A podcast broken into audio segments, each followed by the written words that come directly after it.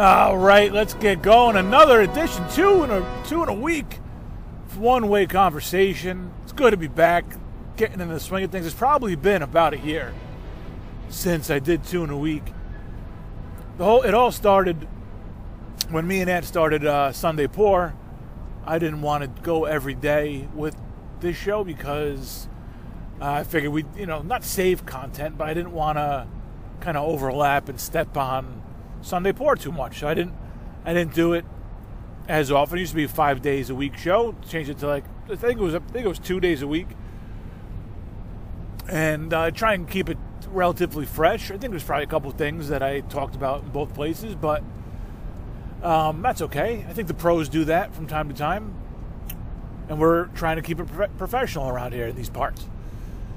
Um, but then, after, you know, when COVID came around, COVID moseyed on up into uh, our neighborhood here.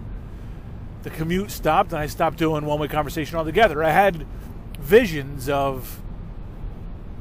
I had visions of doing it like from home, kind of getting up early in the morning and spending 20 minutes. But it's just not the show. The show belongs in the car. The show belongs in the commute. I mentioned the other day, wish it was a little more rushed because that's that was part of the fun of that show, was getting to the train on time. But uh, not in the cards just yet. One day I'll be back at the train station, probably, and unfortunately, for for my own personal commuter sanity, but for the good of the show, hopefully I'll be back at some point doing that. But uh, but I mean, since then, I, this is you know I've had a couple starts and stops with one way. Um, I think back in August, I even had one in a week and then occasionally I would do one, and mostly I haven't done any.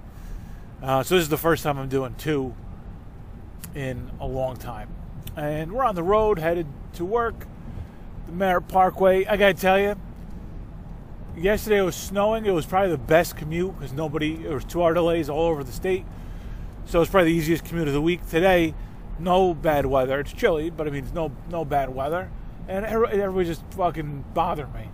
It's, some guy I was behind for about six miles, and I couldn't pass him on the right. I don't like passing on the right if I don't have to, but this guy was forced me to. But of course, there's always somebody else there, and he's just going marginally faster than the person on the right, so I can't catch up to pass him. And he's going, you know, about 25 miles an hour slower than he should be going to be in front of me. Um, and then he almost bit it. And eventually he saw that he had to get over. Eventually, after six, seven miles, he saw that he had to get over. Swerved to his left, kicked up dirt because maybe he saw too late that I was right behind him. And then, uh, I mean, obviously it was too late, but maybe he was caught by surprise because he doesn't check his fucking rear view mirrors.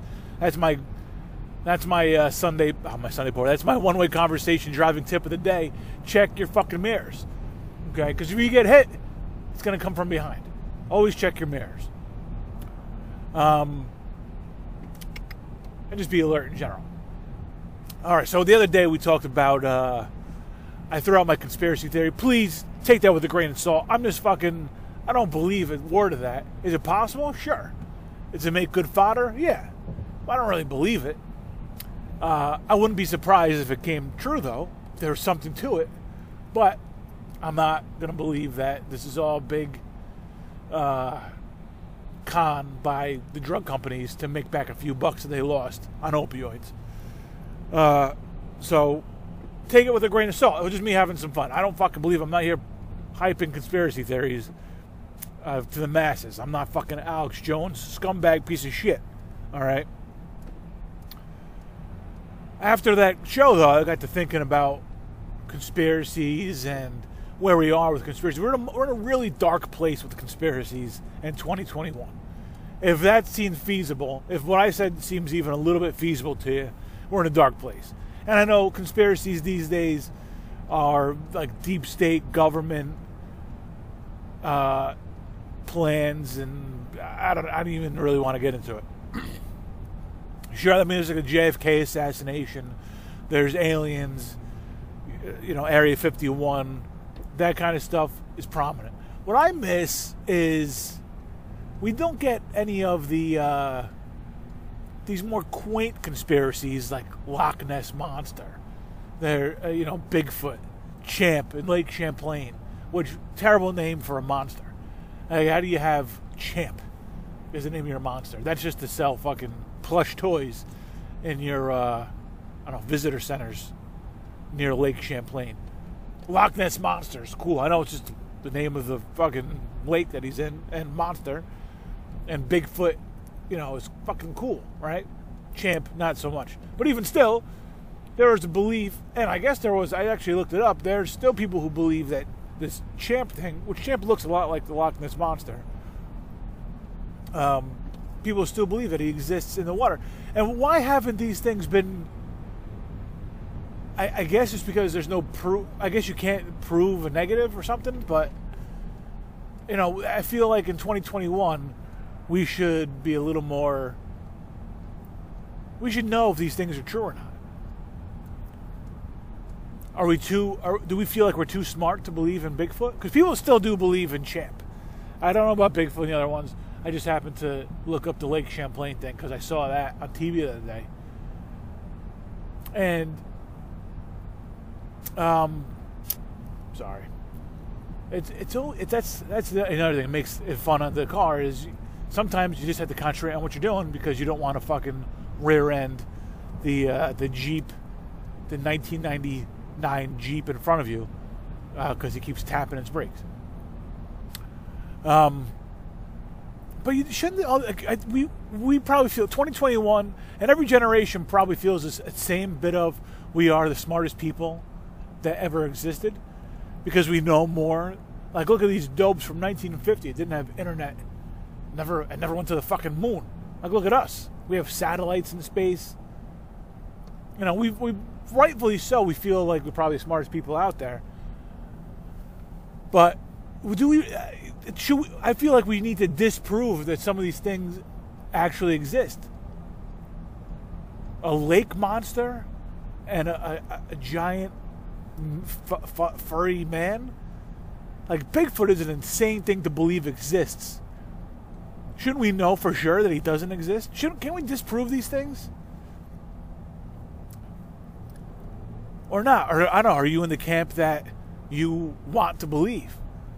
Do you want you like you're nostalgic to believe in these kind of quaint type things like aliens we can debate till the cows come home because it's such an expanse of space Uh, you can kind of form your beliefs one way or the other around the facts that we know like it's so big there has to be something out there or that it's so big and look how much we already know about it and there's nothing where the how is there something else out there so I get, you know, you can kind of formulate your argument one way or the other with that.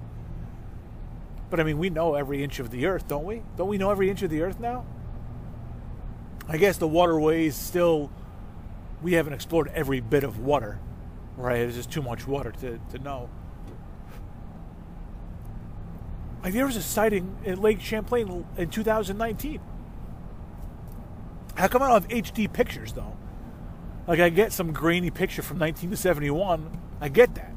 Why now don't we have some long lens photographer with some super HD camera out there just snapping pictures? But how how how come somebody some some random lady who was uh, out for I don't know just a day trip with her family in 1970 or whatever the fuck it was was able to get some grainy photograph And then, you know, maybe it was just like an eel kind of at a weird angle or you see some rumblings. I guess the things that like that crack me up is the people who are out there looking for this monster and like, oh, I saw some rumblings at the surface. I guess it's a fucking school fish. I guess, you know, that's how water works. Now, on, the only thing in this lake isn't whatever monster you're looking for. I don't know. I want to bring back I wish I wish there was room in our lives for I don't know, maybe it's just too cute. Maybe the idea of Champ, the Lake Champlain monster, is just too cute. You know, all these big I guess we're ruined by uh, Hollywood movies and I don't know, internet. We, we maybe we do know too much. Our imaginations have expanded beyond you know, just some random monster roaming in the woods. I don't know. Uh, what else? What else do I have on tap for you today? Um, not much. Uh, I just got the notification. Masahiro Tanaka returning to Japan. I mean, they're trying to upgrade. The Yanks trying to upgrade their rotation. Tanaka was a nice end of the rotation guy. Probably wanted bigger money than end of rotation guy. You know, it is what it is. sucks. I, you know, we never, never got to the dance with Masahiro. He was, uh, he was a very good Yankee for a long time, but never, never won the big one with them. Sometimes that happens, though. You have these longtime Yankees, they retire. You want get one for them, they retire, and then you know, happened with Moose. Moose retired, the Yankees won. Mattingly retired, Yankees won. Maybe Masahiro Tanaka goes back to Japan, or maybe they bring him back mid-year. You know, maybe that, that's even better. Maybe he gets uh, a few innings in Japan or whatever, and the Yanks have an injury or two, and they say, you know, come on back. They get him for uh, you know the last two months of the season. Maybe that's how we go. The old Roger Clemens uh, the old Roger Clemens uh, method routine. Take a few months off, come back for more money than anybody else, and uh, try and pitch his way to a championship. Um, what else? I had a, I had a bunch of ideas. Oh, check. I had it written down, and I was like, I'll remember it. I'm gonna go over here. Oh, everything going on in the stock market. I don't know if we're gonna talk about this tonight. It's pretty big news. Um, I don't know. I haven't talked to Ant yet, but we're going to talk about tonight. But um, it is pretty big news what is going on with the stock. So basically, a bunch of Joes on Reddit hyped up stocks, and they got they're just getting people to buy into these kind of stagnant stocks like Game GameStop, GameStop, um, Nokia, BlackBerry, Bed Bath and Beyond, shit like that and just is manipulating the market, which we know you know happens from time from time to time. It happens every day, right? It's just that's the big name people on Wall Street are influ. I mean, Donald Trump influenced the stock market. Uh, you know, oh, for Christ's sake. I mean, everybody, there's a cop pulled over on the side of the road, fucking half a mile up, and everybody fucking slams their goddamn brakes like he already pulled over somebody. What do you like? It's just flashing lights, you mook. Jesus Christ. What are you concerned about? It's flashing lights up ahead. Yeah, look. All right. So now we have it's uh it's a it's a police cruiser SUV. It's two. Oh, it's uh two police cars. Obviously, everybody's got to stop and say. It's called, oh, and a late model Cadillac. I mean, that's like a 19. That might be an early 90s Cadillac. Who's some lady? Uh, yeah, yeah, pull over for the safety of the rest of us. Don't you love it? I got fucking pissed. Everybody's rubbernecking. But look, I have I have time to fill. I have content to create here. I needed to tell my audience what exactly was going on. I'm not sure exactly what two cop cars were needed for, but I'm sure the story is interesting. So the funny thing about this whole stock market thing is like the, the, the usual people who influence stocks rising or falling don't have a say in any of this, right? This is all just some. This is like a crazy internet phenomenon. Maybe the, what the internet is good for after years of being used for evil. Maybe this is good. Take the power out of take the power out of the billionaires' hands. And now some just Joes are able to make a few bucks, which is great. Um, it's great for the average person to be able to have this kind of power. I don't know. It's not going to last, right? I mean, they're going to figure out a way to. It's just good things like this won't last because there's just no staying power from it. Which is going to be a Reddit board that constantly does it. And I think they even, I think Wall Street even banned some of these things already. So, you know, it's okay to have like a power lunch, you know, with a couple billionaires, you know, Rupert, uh, Rupert in there. I was going to say Rupert Murdoch, but not Rupert Murdoch. But uh, definitely, a, there's definitely more billionaires named Rupert than there are poor people named Rupert. That's for sure. Uh, so you know, it's okay to do it there. But this it reminds me of. Uh, I feel like I've talked about this before, but it reminds me of back in the late '90s. Uh, a chainmail went, went around, and chain mails were big when email first came out. So send this to ten of your friends, or you know you you have bad luck for whatever. And it was all kind of bullshit. So in 1998, 1999, the new kids in the block were big in like 1991, right? 1992. So in 1999, MTV was huge. TRL, Total Request, Total Request Live, with Carson Daly was huge. And there's a chain mail going around saying, let's get New Kids in the Block to get to number one on TRL when it was all Backstreet Boys and Britney Spears. Um, I wish I saw who was the other. I, I got to check out who the rest of the countdown was when New Kids on the Block got to number one. It was like, let's all vote on this day. Let's all vote for New Kids in the Block to get to number one. And I didn't vote. Like, it was ridiculous. But I, I remember the, the mail going around and then being interested in TRL that day to see if it worked. I tuned in, and sure enough, there they were. Number one. Destiny's Child was always big back then. Maybe a little Green Day, even, maybe late. I don't know. I feel like Green Day was on TRL a little bit. Um, I don't know. And uh, tuned in, and sure enough, there's Carson Daly kind of chuckling it up. You know, the one thing I didn't like about TRL? They always ended the videos early. They always they, they wouldn't play the whole song. There was like a whole studio audience thing, and they'd have they'd have guests come in, but it was they always ended the songs early. From what? From more Carson Daly? Weird. TRL. That's one show. I gotta. Would you binge watch TRL? Would you do? What would you do? Would you watch? If you because you can't watch. You can't watch every episode of TRL because it'd just be you know weeks of the same ten songs, just fluctuating spots. But you could figure TRL is probably on for let's say five or six years. I'm going to say from, I mean, I know it went into the 2000s where I wasn't really watching anymore. But I think I would do late 90s TRL. I would watch at least an episode. I'd maybe watch two episodes from the year, get an idea. You know, watch one from the early, maybe three or four, maybe three or four episodes out of a year, just to get an idea of what things were, you know, where things were going.